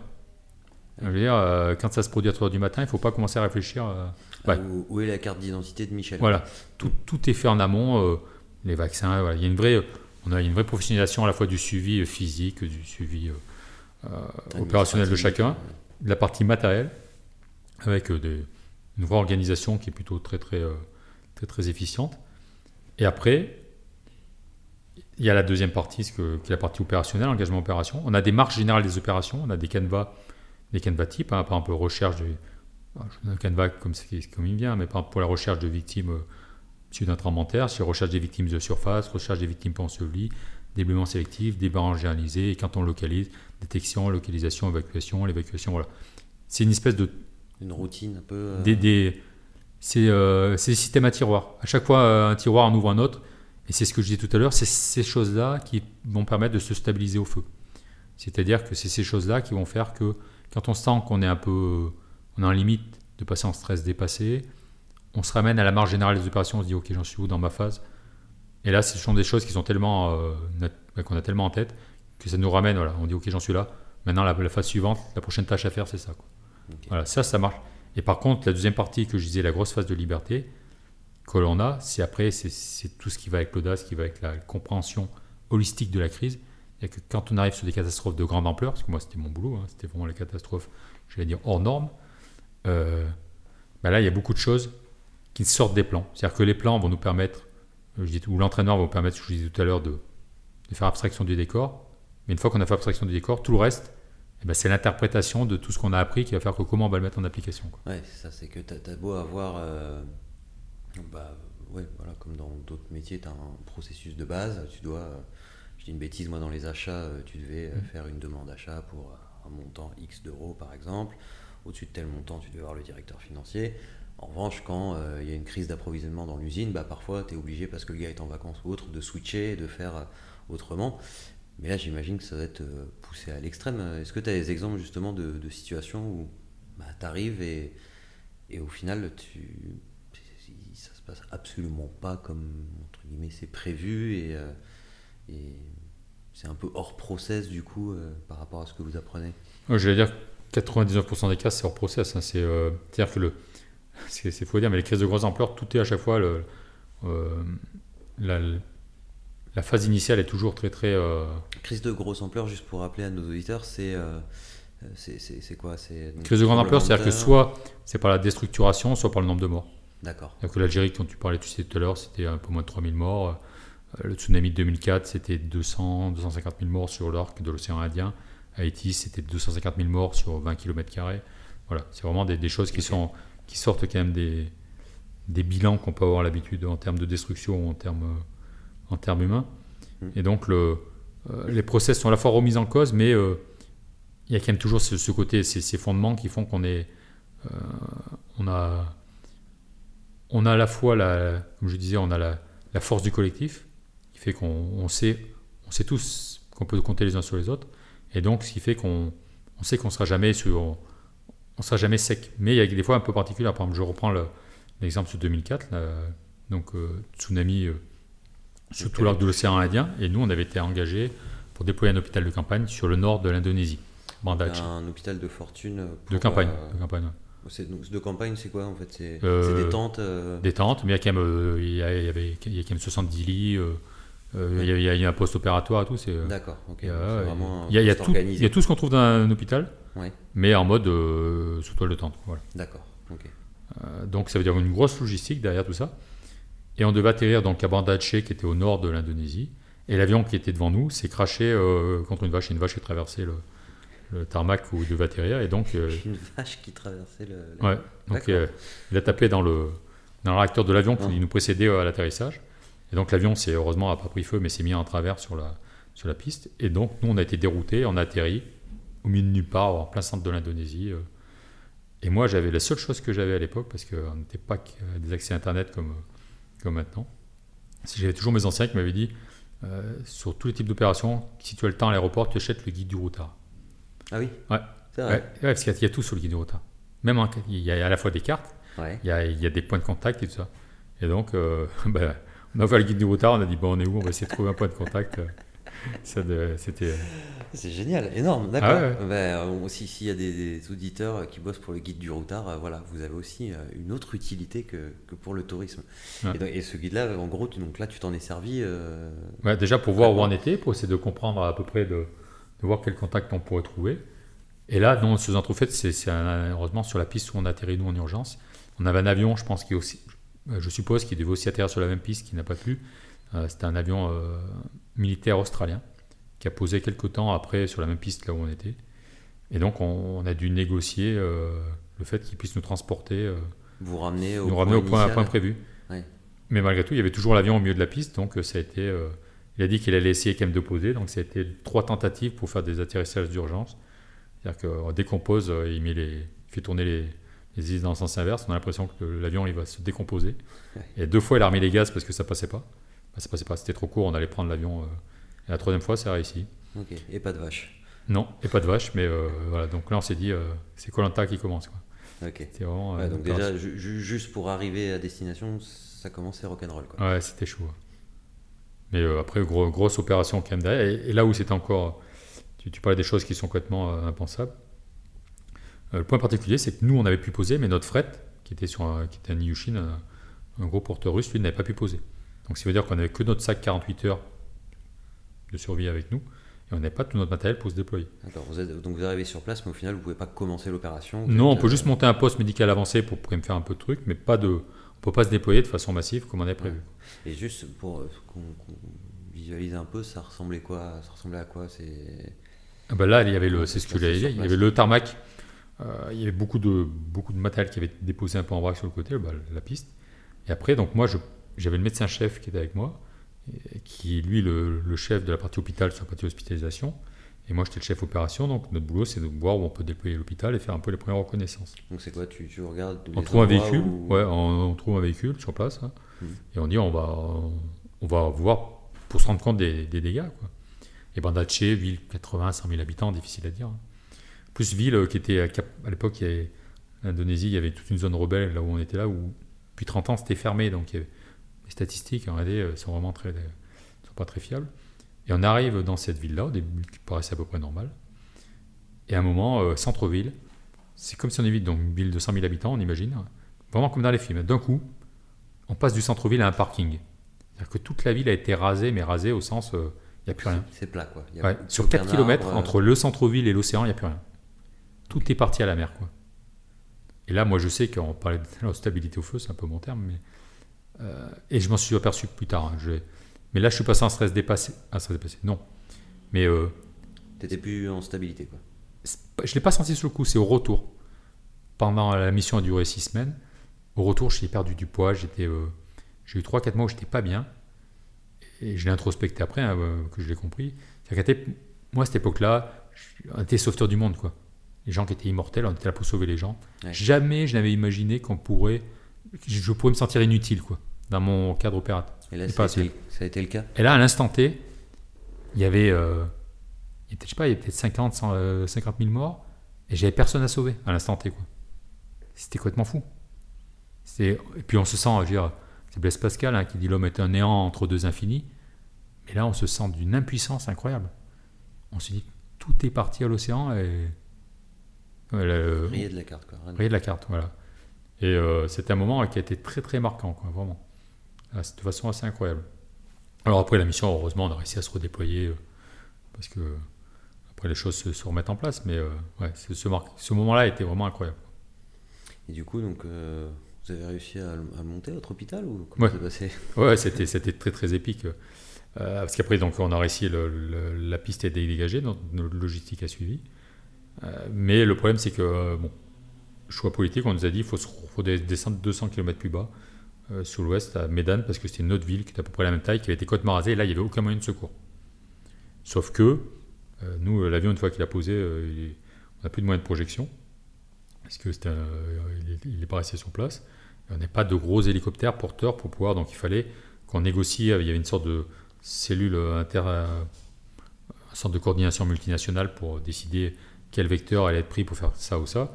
Mais sauf que nous, on avait, euh, de mémoire, on avait 200 mètres cubes, on devait avoir 20 tonnes de matériel, c'était assez colossal. donc, X conteneurs, par exemple. voilà, même si c'est en, petite ou moyenne caisse, euh, il fallait très très longtemps pour pouvoir espérer tout projeter. Quoi. Et dans des conditions très très dures, en plus, il faisait très très, très chaud. Et euh, la chance ou la malchance, hein, on a un hélicoptère américain qui s'est craché à 200-300 mètres de notre position. Qui s'est craché? Ouais, carrément un Black Hawk, là, comme dans les films, qui partait en autorotation dans les rizières qui est tombé. Et euh, moi, j'étais avec mes mecs, je me souviens, l'anecdote pour vous situer, j'allais aux toilettes. Et nous, les toilettes, on, a toujours un sachet. Euh, c'est en gros, c'est nos toilettes, c'est des toilettes sèches. Hein. sauf qu'on a un sachet poubelle avec une pastille qu'on met dedans. D'accord. Euh, et, j'avais mon sac et ma pastille. et d'un coup, j'ai entendu, je levé la tête, l'hélico qui se mettait à tourner bizarre. Puis je l'ai vu en autorotation, puis j'ai vu plonger. J'ai lâché mon sac poubelle, j'ai lâché ma pastille. Et j'ai dit au gars, j'en y va, en, je sais plus ce que j'aurais dit, je crois veste d'inter, on y va. Quoi. Donc on s'est mis en tenue, chacun sautait sur son casque, sa veste, on est parti dans les rizières. Et donc l'hélicoptère commence à prendre feu, on a évacué les gars, on a, je pense qu'on a quand même sauvé l'équipage. Et après, les bon, forces américaines, ils venaient d'un porte-hélicoptère, ils sont arrivés, on a pu les évacuer relativement vite. Mais sauf qu'après, le, Pacha, le chef du bateau, du, bonhomme Richard, qui était le, bateau américain. Le porte-hélicoptère. Le porte-hélicoptère, un gros truc. Hein, est venu à terre, ce qui est très très rare. Il a dit dans un américain parfait, que j'ai à moitié compris, euh, qui mettait tous ses moyens à disposition, à ma disposition, pour pouvoir remplir la mission. Et là, d'un coup, on passe à la méthode américaine. C'est-à-dire C'est-à-dire que des Sikorsky, des, blocs, des, des Chinook, des hélicoptères énormes qui étaient mis à disposition. Euh, comme on a le temps qu'on amène malgré tout, s'il allait prendre plusieurs jours, ils ont installé euh, un coin à restauration, euh, c'est-à-dire qu'avec des cuisiniers, une chaîne pour passer, les cookies chauds le matin. Ah, on est passé du mode rustique à au mode. C'était un 4 étoiles. D'accord. Le temps de transférer tout le matos, vraiment, et puis une vraie opération internationale. C'était vraiment un moment très très sympa. Et, du, coup, il y a une, composante, tu en, as parlé à plusieurs reprises, mais dans ces opérations, bah, Bon, tu es, loin de ta famille, hein, tu pars parfois pour euh, certains moments, tu pars dans des zones qui sont dangereuses. Euh, comment, tu, comment ça se passe justement avec, euh, tu parlais de ta femme ou avec tes enfants, comment, quel, quel rôle peut-être elle, joue Est-ce que est-ce qu'elle t'aide Est-ce qu'elle subit comment, comment ça se passe une vie de famille quand on fait un métier comme ça Comment ça se passe? Il n'y a, pas de règle, hein, c'est difficile, hein, mais je pense qu'une femme qui épouse un militaire, hein, que ce soit un militaire euh, en bleu ou en vert, c'est, euh, euh, elle est obligée d'embrasser la vocation de son mari. Quand on non, quand on est militaire, il y a ce côté. ou vice versa, hein, si madame fait l'armée, il faut que monsieur. Il faut que monsieur, c'est pareil. Dans les couples, il, faut toujours qu'il y ait un. Parce que c'est pas un métier comme les autres. On sait que le, euh, bah, les temps à l'extérieur ou les temps qu'on va vivre avec nos, camarades seront plus importants des moments que dans l'aspect familial. Donc le, le, rapport même avec le travail euh, va, va, être différent. Par, on ne peut pas poser le travail quand on arrive à la maison le soir. C'est quasi c'est de l'ordre de l'impossible. Euh, ça ne veut pas dire qu'on est, est, traumatisé par le travail, hein, mais ça veut dire c'est on vit avec. Quand on part en vacances, on part avec ses camarades parce qu'on vit tout le temps ensemble.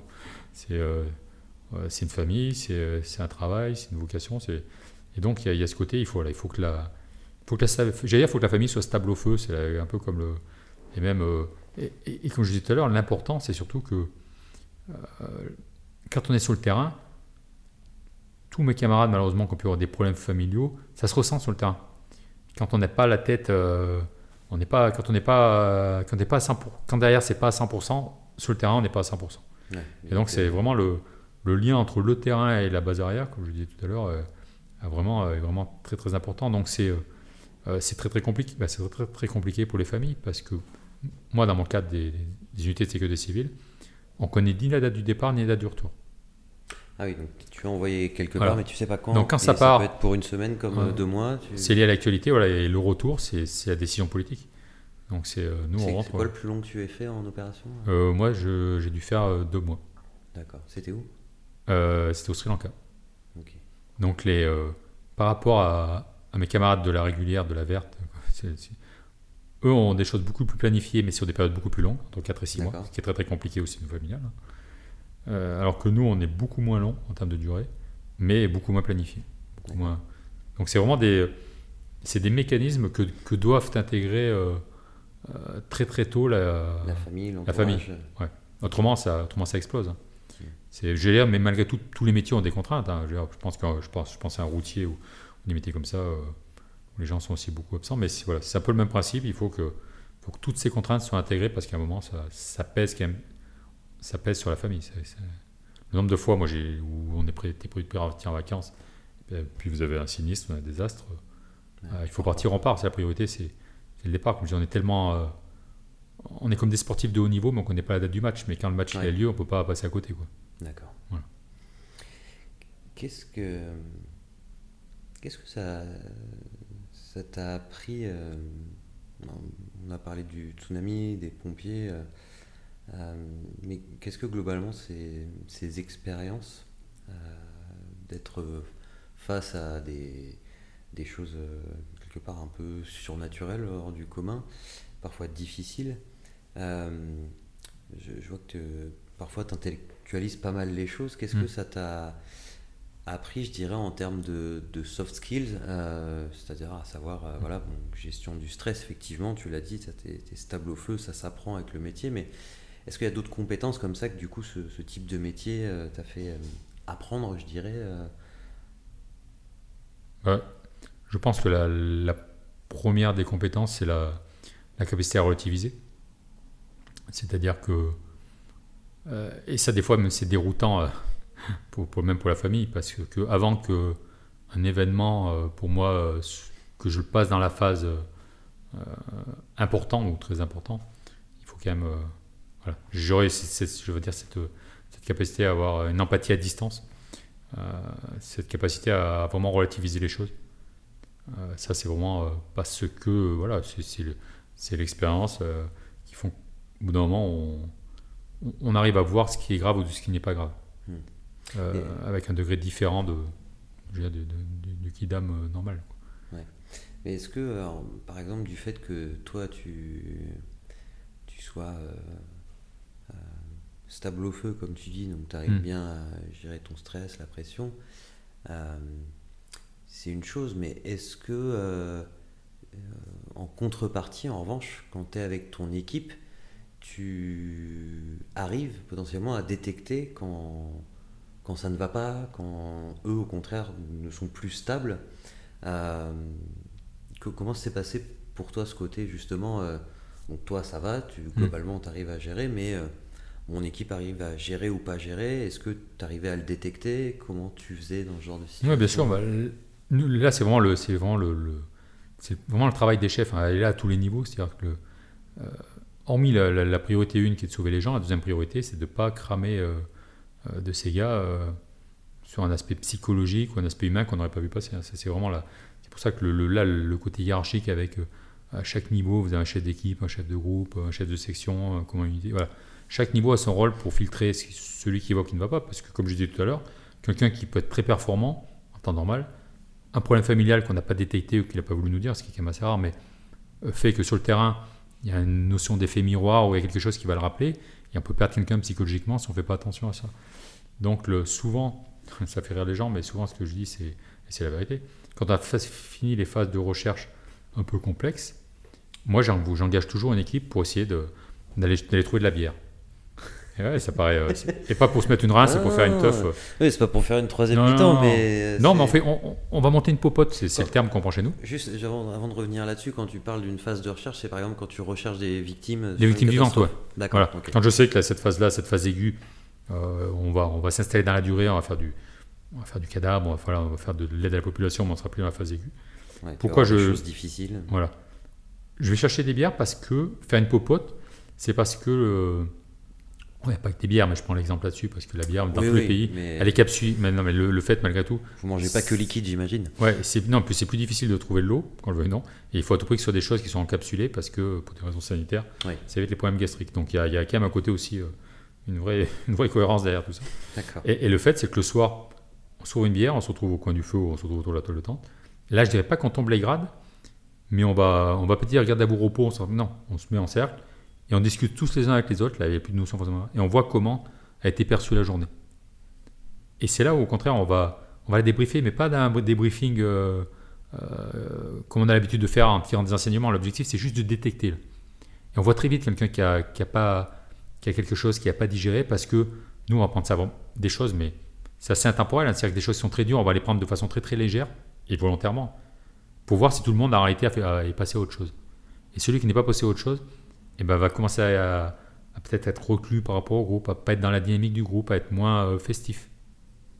Et là, rapidement on détecte. Et c'est là où oh, ben, le chef de proximité va, va, prendre les choses en main, essayer de discuter, voir un peu où est le problème.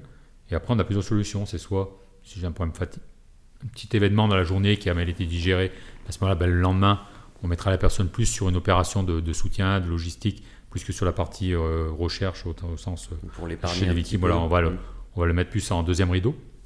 Et si c'est plus compliqué, quand on s'aperçoit qu'il y a un peu plus profond, nos équipes nous sont toutes médicalisées. À ce moment-là, on va l'inviter à aller voir le médecin. Ok. Donc plutôt que de dire euh, ouais mon coco, une tape sur l'épaule et puis demain rebelote, au contraire, mm. tu essayes d'adapter et de préserver. Donc les gars qui euh, peuvent avoir parfois des, des coups de mou, quoi. Bien sûr, parce que le potentiel humain, nous, notre richesse, c'est le potentiel humain. hein. Euh, et donc, on est, euh, on est très, très, en- très, très chaud là-dessus. Et notre. Déjà, c'est- quand, euh, parce que ça arrive hein, qu'on ait des gens qui sont en stress post-traumatique après pour des événements très, très. euh, c'est né- c'est- pour nous, c'est un échec de notre système hiérarchique, c'est-à-dire qu'on n'a pas détecté. Il y a des signaux faibles qu'on n'a pas su voir. quoi. Alors, tout système a ses failles, mais c'est des choses qu'on essaye vraiment de faire très attention. Ça ça peut s'apparenter à quoi les signaux faibles? Tu disais quelqu'un de reclus. Ah oui, quelqu'un euh, quelqu'un de reclus qui, qui reste sur l'aspect sérieux de. Ah, c'est difficile, quand on n'est pas dans le truc, c'est difficile à dire, mais qui n'arrive pas, à, euh, qui arrive pas à mettre de la légèreté dans le, dans le désastre. D'accord. Nous, dans- comme je disais à mes, à mes gars, moi, nous, on n'est pas là pour amener le malheur des gens chez nous. On est professionnels du secours, c'est peut-être difficile à entendre dire, mais euh, on est à 100% et on est presque sacrifié pour les gens pendant l'opération. Mais euh, quand on a ces moments-là où quand on rentre à la maison, il faut que tout ce qui était sur le terrain reste sur le terrain. Il y a une partie de. de, euh, je dirais de d'intelligence émotionnelle, de management de ses émotions qui est, qui est énorme parce que, Mm. enfin, après, forcément, vous êtes entraîné, mais Mm. euh, euh, ça, va faire un choc, non? Peut-être la première fois, enfin, quand tu me- par exemple, tu me parlais d'Haïti, il y avait combien de morts au mètre au 250 000, ça fait euh, entre 5 000 et 10 000 morts au kilomètre kilomètre 5 et 10 000, mètres- 10 000 morts au mètre carré. Au kilomètre carré. Quand- au kilomètre, pardon. Quand, un gars qui arrive, qui a jamais fait d'opération comme ça, waouh, tu dois Mm. te prendre un, un sacré choc. Donc, est-ce que. Enfin, Bah, j'ai des opérations comme ça, on n'en fait pas tous les jours. hein, de, de cette Oui, intensité-là, euh, moi, je, je- bah, aussi concentré, je veux dire, moi, c'était c'était la seule, hein, heureusement. Mais euh, euh, j'allais dire, c'est là où vraiment, le, le- que je disais tout à l'heure, le rôle de la hiérarchie et, et du chef de proximité prend tout son sens. hein. C'est-à-dire que on va, on va vraiment faire attention. Quand je parlais tout à l'heure de l'aspect sportif de haut niveau, moi, mes gars, je les préparais mentalement. hein. C'est-à-dire que en permanence dans l'avion et tout, je leur disais attention, il va y avoir, il va y avoir du cadavre. euh, nous, ce, que, ce qui nous attend, c'est ça, ça et ça. Je leur faisais modéliser intellectuellement. euh, Je leur faisais visualiser Ouais. un petit peu ce à quoi ils allaient même beaucoup pour, pour Ouais. J'allais dire, je faisais même visualiser le pire que, de ce que j'imaginais pour qu'ils soient le plus à l'aise possible. D'accord. Et j'ai un exemple, un contre-exemple de ça, c'est que par exemple en Haïti, à un moment, nous, avec mes équipes, euh, moi je commandais des équipes légères, une équipe très spécialisée pour faire de la détection de victimes, avec des radars terrestres, des caméras, des matériels d'écoute. Ouais. Quand je dis équipes légères, c'est qu'on était des, des 4x4 très autonomes et puis on se regroupait quand on avait une, une détection ou un truc un peu particulier pour confirmer. Et euh, à un moment, on s'était regroupé, on travaillait sur un lycée.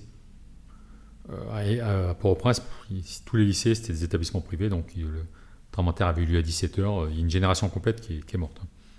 Et un bâtiment, donc peut-être, de, je sais pas, 200, 300 gamins qui étaient décédés. Et on, on faisait des détections radar, et à un moment, notre, notre radar détecte. On triangule, une double triangulation. On avait un doute parce que c'était pas c'était pas un signal net qu'on pouvait avoir à, à- à l'écoute, on n'avait rien, on avait mais au moment où on a le doute, il faut faire percer quoi. Donc j'équipe les j'appelle, je fais appeler les équipes lourdes qui sont les équipes avec le gros matériel vraiment Pour les, matériel, pour les chercher euh, quoi. Et la première chose qu'ils ont fait quand ils sont arrivés, ils ont mis des couvertures de survie sur tous les cadavres qui étaient autour de notre euh, chantier. quoi. D'accord. Parce que tu vois, ils Ouais. tous euh, autour de vous. Quoi. Ouais, ouais, ouais, un peu de partout. Et sauf que moi, et je, me- ça, je sais pas, je l'ai intellectualisé après, mais sur le coup, j'ai vu que mes équipes étaient plus pareilles. Mes mecs, je sais pas, je, je sentais qu'il y avait un flottement. Ils répondaient plus pareil. Normalement, nous, après, on assiste les équipes quand elles percent pour leur dire comment. Et là, j'ai dit, il faut qu'on parte. Je sais pas, j'avais pas compris encore d'où ça venait. Et j'ai donc j'ai désengagé mes gars. Et à un moment, il y avait des gamins euh, quelques kilomètres plus loin qui faisaient un match de basket sur le côté, sur un vieux terrain. là. On s'est arrêté, j'ai fait, j'ai fait jouer mes mecs avec. On a, fait, a tapé la balle pour que vraiment qu'ils décompressent parce que j'avais senti qu'il y avait quelque chose qui tournait plus. Quoi. Et en réalité, après, je me suis dit, mais qu'est-ce qu'il y a? Et c'était le fait qu'ils avaient réhumanisé le décor. Là, tout à l'heure, je te parlais de décor, tu sais, de. On était tellement focalisé sur la mission, tu vois, victime vivante à aller chercher, Mhm. que tous euh, les effondrements et les victimes qui étaient avec, bah, pour nous, ça faisait partie du décor. Et du moment où on avait mis des couvertures sur ces dizaines de victimes qui étaient autour de nous, et ben on avait réhumanisé tout ça. D'accord, ok. Tu vois? Et, mes mecs, intellectuellement, je pense que ça les a. Inconsciemment, ils ont pris conscience que c'était des, c'était des gens vivants des qui étaient. C'était des gens à l'époque qui étaient vivants, qui étaient autour d'eux. Quoi. Tu as des, des, des belles histoires, entre guillemets, justement, issues de, de ces, de ces moments qui sont, qui sont difficiles. Des, des gens euh, que vous êtes allés chercher, euh, que- pour lesquels il n'y avait pas d'espoir, et finalement vous avez réussi à, à Ah oui, oui. Bah, juste sur Haïti, hein, sur Haïti, euh, Au bout de 11 jours, donc on nous dit on rentre, on, arrête les, recherches. Ce qui était déjà assez long, hein. normalement c'est une semaine, hein, là, donc 11 jours. Et moi, malgré tout, je me battais tous les jours pour essayer de prolonger de 24 heures. Bon, pour le coup, près tombe, on dit euh, voilà, euh, j'étais capitaine, hein, capitaine, votre équipe va rentrer euh, demain. Donc, euh, donc moi, le matin, le lendemain matin, je suis en cours des recherches, parce qu'on avait en cherché encore des ressortissants français qui étaient qu'on supposait décédés, mais on, avait à peu près les, on essayait de les localiser. Et à midi, je dis à mes gars, ça faisait quand même 11 jours qu'on mangeait des rations de combat. Je vais passer à l'hôpital de campagne qu'on avait aussi déployé là sur C'était un de mes chefs qui était à la tête de l'hôpital, qui était à l'école française. Et parce que voilà, comme ils faisaient, de la, nourriture chaude et tout pour les, pour les malades, on s'est dit on va manger un, peu mieux que d'habitude pour avant de partir. Et vers midi, donc on arrive à l'hôpital, français, et je reçois un coup de téléphone, et à savoir que quand on a une opération étrangère comme ça, dès que les réseaux se remettent en place, nous on achète souvent, euh, on achète notre téléphone local avec la carte euh, puce locale, pour pouvoir communiquer euh, plus facilement avec, les locaux. Et moi, j'avais, je m'étais fait des espèces de carte de visite que j'avais donné peut-être 50% de Port-au-Prince. Tous les endroits où j'allais, comme un VRP, je donnais ma carte de visite. J'ai dit voilà, si vous avez des informations, euh, vous m'appelez et on ira vérifier. Là, il était midi, j'allais tourner, vraiment, c'était sur une hauteur, j'allais tourner pour plonger sur l'hôpital français. Et mon téléphone qui sonne, et j'ai Wismont, euh, un gars qui m'appelle, qui était à Cité, euh, Cité Soleil, qui était à Cité Interdite. Cité Interdite parce que interdite par l'ONU, parce que trop dangereuse. Sauf que moi, j'étais commandé par l'ambassadeur. Avec mes équipes, on était quand même allés, sachant qu'on avait un gendarme par véhicule, on était quand même allés faire des reconnaissances au tout début, de tout début quand on était sur l'opération. Et il m'appelle, il me dit j'ai quelqu'un qui bouge à côté de la maison. Et ce gars-là, je l'avais vu en réalité. C'était plein de petits magasins là où on était, de magasins de bâtiments de un étage, qui s'étaient effondrés, complètement effondrés. Et lui avait perdu sa femme, qu'on avait retrouvé mais qui était morte. Et, donc il avait gardé mon numéro, ce que j'avais laissé. Il me dit il y a quelqu'un qui bouge à côté de chez moi. Et des fois on se dit là, l'audace, on parle de. Mais il y a ce moment aussi où il y a plein, tellement de paramètres qui entrent en jeu. Moi j'avais mon détachement de prendre l'avion à 15h. Mmh. Il était midi. Et j'ai quelqu'un qui m'appelle qui est à l'autre bout de Port-au-Prince et qui me dit qu'il a entendu quelqu'un de vivant. À la fois, je suis militaire, je payé pour obéir aux ordres. Euh, mais sauf que je suis ici, je suis, euh, je suis sauveteur, je suis sauveteur du monde, hein, comme je disais. Là, ce, ce, côté, les enjeux, les risques. Et mes mecs, ils étaient dans les véhicules derrière. Et au lieu de me voir tourner, je les appelle à la radio, je dis euh, on part aux recherches de victimes, ouest Port-au-Prince. Et j'ai mon adjoint, capitaine qui était mon adjoint, qui était dans le véhicule, il me dit Vincent, on ne doit pas prendre l'avion à 15h. Je dis si, je sais. Après, je rappelle le PC de, commandement à la base, quoi. Et c'est un autre camarade à moi qui était au micro. Jean-Paul, je dis Jean-Paul, je pars ouest Port-au-Prince. Il, il, me fait exactement la même remarque. Il me dit Mais tu ne dois pas prendre l'avion à 15h Je dis Si, mais je, pense que je ne l'aurai pas. Quoi. Il reçu. Donc je savais que là, malgré tout, intellectuellement, je jouais gros, je le savais. C'est-à-dire que si. Bah, s'il n'y avait rien eu. rien derrière, tu loupes ton avion, tu, tu, te fais taper sur les doigts Je pense que, on va dire, j'aurais passé du temps à, à faire des comptes rendus. Mais l'enjeu valait le risque à prendre. Je veux dire, c'était. Euh, et donc, on est parti, euh, on est parti comme, on est parti sur cette position-là. Un peu ce truc complètement fou. On arrive à un endroit, la route était bloquée. Vous avez des policiers qui avaient arrêté un mec en 4x4, qui le mec était menotté derrière le 4x4. On leur explique la situation parce qu'il bloquait la route. Et donc, ils nous ont escortés. Donc, on a traversé toute la ville. Qu'on avait quand même quasiment 45 minutes pour traverser toute la ville. Et on arrive sur notre position. Et là, j'engage mes radars. tout, je retrouve mon gars qui m'a appelé là où il me dit qu'il avait entendu du bruit. Et tout de suite, ça détecte quoi. C'est-à-dire, les, radars, ça détecte. C'est un radar terrestre. En réalité, il fait. C'est un Doppler, c'est-à-dire qu'il va envoyer. Euh, il envoie un signal jusqu'à 7-8 mètres de fond. Et toutes les demi-secondes, il compare son signal. C'est-à-dire que quelqu'un euh, qui est inconscient mais qui ventile, mouvement de la cage thoracique, il va, il va détecter qu'il y a quelque chose qui est différent. D'accord. Voilà. Et là, il y avait un vrai mouvement. C'était pas, on n'entendait pas quelque chose de. Euh, ça répondait pas à l'appel, mais il y avait un vrai mouvement, ça bougeait. quoi. Donc là, je, je rappelle le poste de commandement mon pote Jean-Paul, je lui dis Jean-Paul, tu m'envoies immédiatement tout ce qui est dispo. Je pense qu'on a quelqu'un de vivant euh, à Cité Soleil. Quoi. Et donc là, il nous a envoyé euh, une équipe de, l'unité jumelle à la mienne. Moi, je venais de nos gens, là, c'était l'unité de Brignoles qui, est, qui, est, qui, est, qui était engagée. On, localise où ils étaient, ils ont creusé. Et donc, ils ont sorti, euh, ils ont sorti un, jeune, il avait une vingtaine d'années. Et c'est la petite histoire une fois qu'on l'a eu sorti, euh, moi j'aime bien savoir pourquoi elle était encore vivante, donc j'engage un de mes mecs dans le trou. Elle était dans, dans une supérette, hein, elle était entre le rayon cosmétique et le rayon alimentaire, et avec euh, biscuits, coca et, et, de la Guinness. Ça, ça, faisait combien de temps que... 11 jours. 11 jours Ouais. Ah oui. Ce qui est complètement hallucinant. Et, euh, mais il pouvait rester, hein, vu comme il était, vu la bouffe qu'il y avait, il aurait pu rester, il aurait pu rester un mois. Bon, je pense qu'il bon, il avait quand même fallu aller le chercher, mais, mais il, avait, il avait de quoi survivre. Quoi. Et, et là-dessus, Claude Sampère, qui était le, grand journaliste de France 2, on s'était connu en Algérie à l'époque, il vient me voir, il me dit Est-ce que je peux t'interviewer, Vincent? Je dis Ouais. Il me pose la question Comment vous expliquez qu'il est. qu'il soit encore vivant? Et je lui dis la même chose que ça et je, lui dis, et je finis ma, ma phrase en lui disant il a plus la Guinness et je finis comme quoi ça conserve. Et, le lendemain, il m'appelle, il me dit Ah, bah ça, on a fait le zapping et tout. Donc j'avais un peu, la pression, parce que le zapping, malgré tout, c'est souvent le truc qui repasse tous les jours de l'an, euh, on a une casserole. Mais là, c'était une bonne casserole, c'était plutôt un truc assez sympa. Et pour finir sur cette anecdote, donc euh, là, les autorités politiques et après euh, décisionnaires m'ont rappelé en disant Si vous voulez, vous pouvez rester. je dis Ok, on continue les recherches. Mais si je reste, moi, je veux continuer les recherches. Je m'a dit Ok, on continue les recherches. Ça faisait déjà 11 jours que, que le tremblement de terre était passé. Et on a trouvé une gamine vivante 4 jours après. 15 jours après 15 jours après. Je crois que il peut y en avoir beaucoup dans le monde.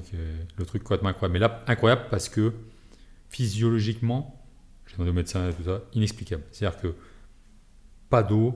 Lui, euh, il aurait pu, le jeune que je vous parle, il aurait pu rester. Euh, ouais, il avait à boire, il avait, à manger, euh, il, était, il était pas bien, il était pas blessé, il était, il était sous des comptes, mais il, était, voilà, il a une poche de survie qui était plutôt, entre guillemets, j'étais confortable. Voilà. Hmm.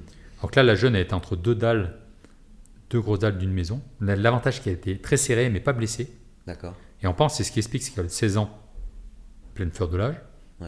Entre les deux dalles, il faisait très, très chaud la journée, mais plutôt frais. frais, tout est relatif, mais 24-25 degrés la nuit. Donc le, le béton euh, condensé. Donc le corps, par capillarité, a dû s'hydrater. Et après, on fait des grosses. Euh, tous les témoins, c'est la même chose dans les avalanches, hein, les gens qui sont ensevelis assez longtemps, euh, et encore plus en sauvetage des bléments, qui sont ensevelis à partir de. Quand ça dure plusieurs heures, ils sont ensevelis deux jours ou dix jours, il n'y a plus de notion de temps. Il y a quelqu'un qui, qu'on sort au bout de 11 jours, il, va vous dire que ça fait, ça fait une journée qu'il est là. Parce que le corps s'est mis en hibernation. À un moment, le corps euh, va, sauver, va essayer de sauvegarder les, les organes vitaux. C'est le cerveau qui déconnecte Ouais, ça déconnecte. Il n'y a que les organes vitaux qui se mettent en espèce de, une espèce de coma. C'est un réflexe naturel. Et on pense qu'elle, ça a très très bien fonctionné.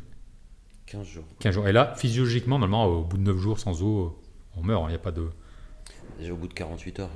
Ouais. Et là, c'était quoi, c'était complètement incroyable? C'était vraiment. Euh, c'était un moment, mais complètement, euh, complètement fou. Quoi. Quel. Euh, puisque bon, là, on est, on est, pris par le temps, mais.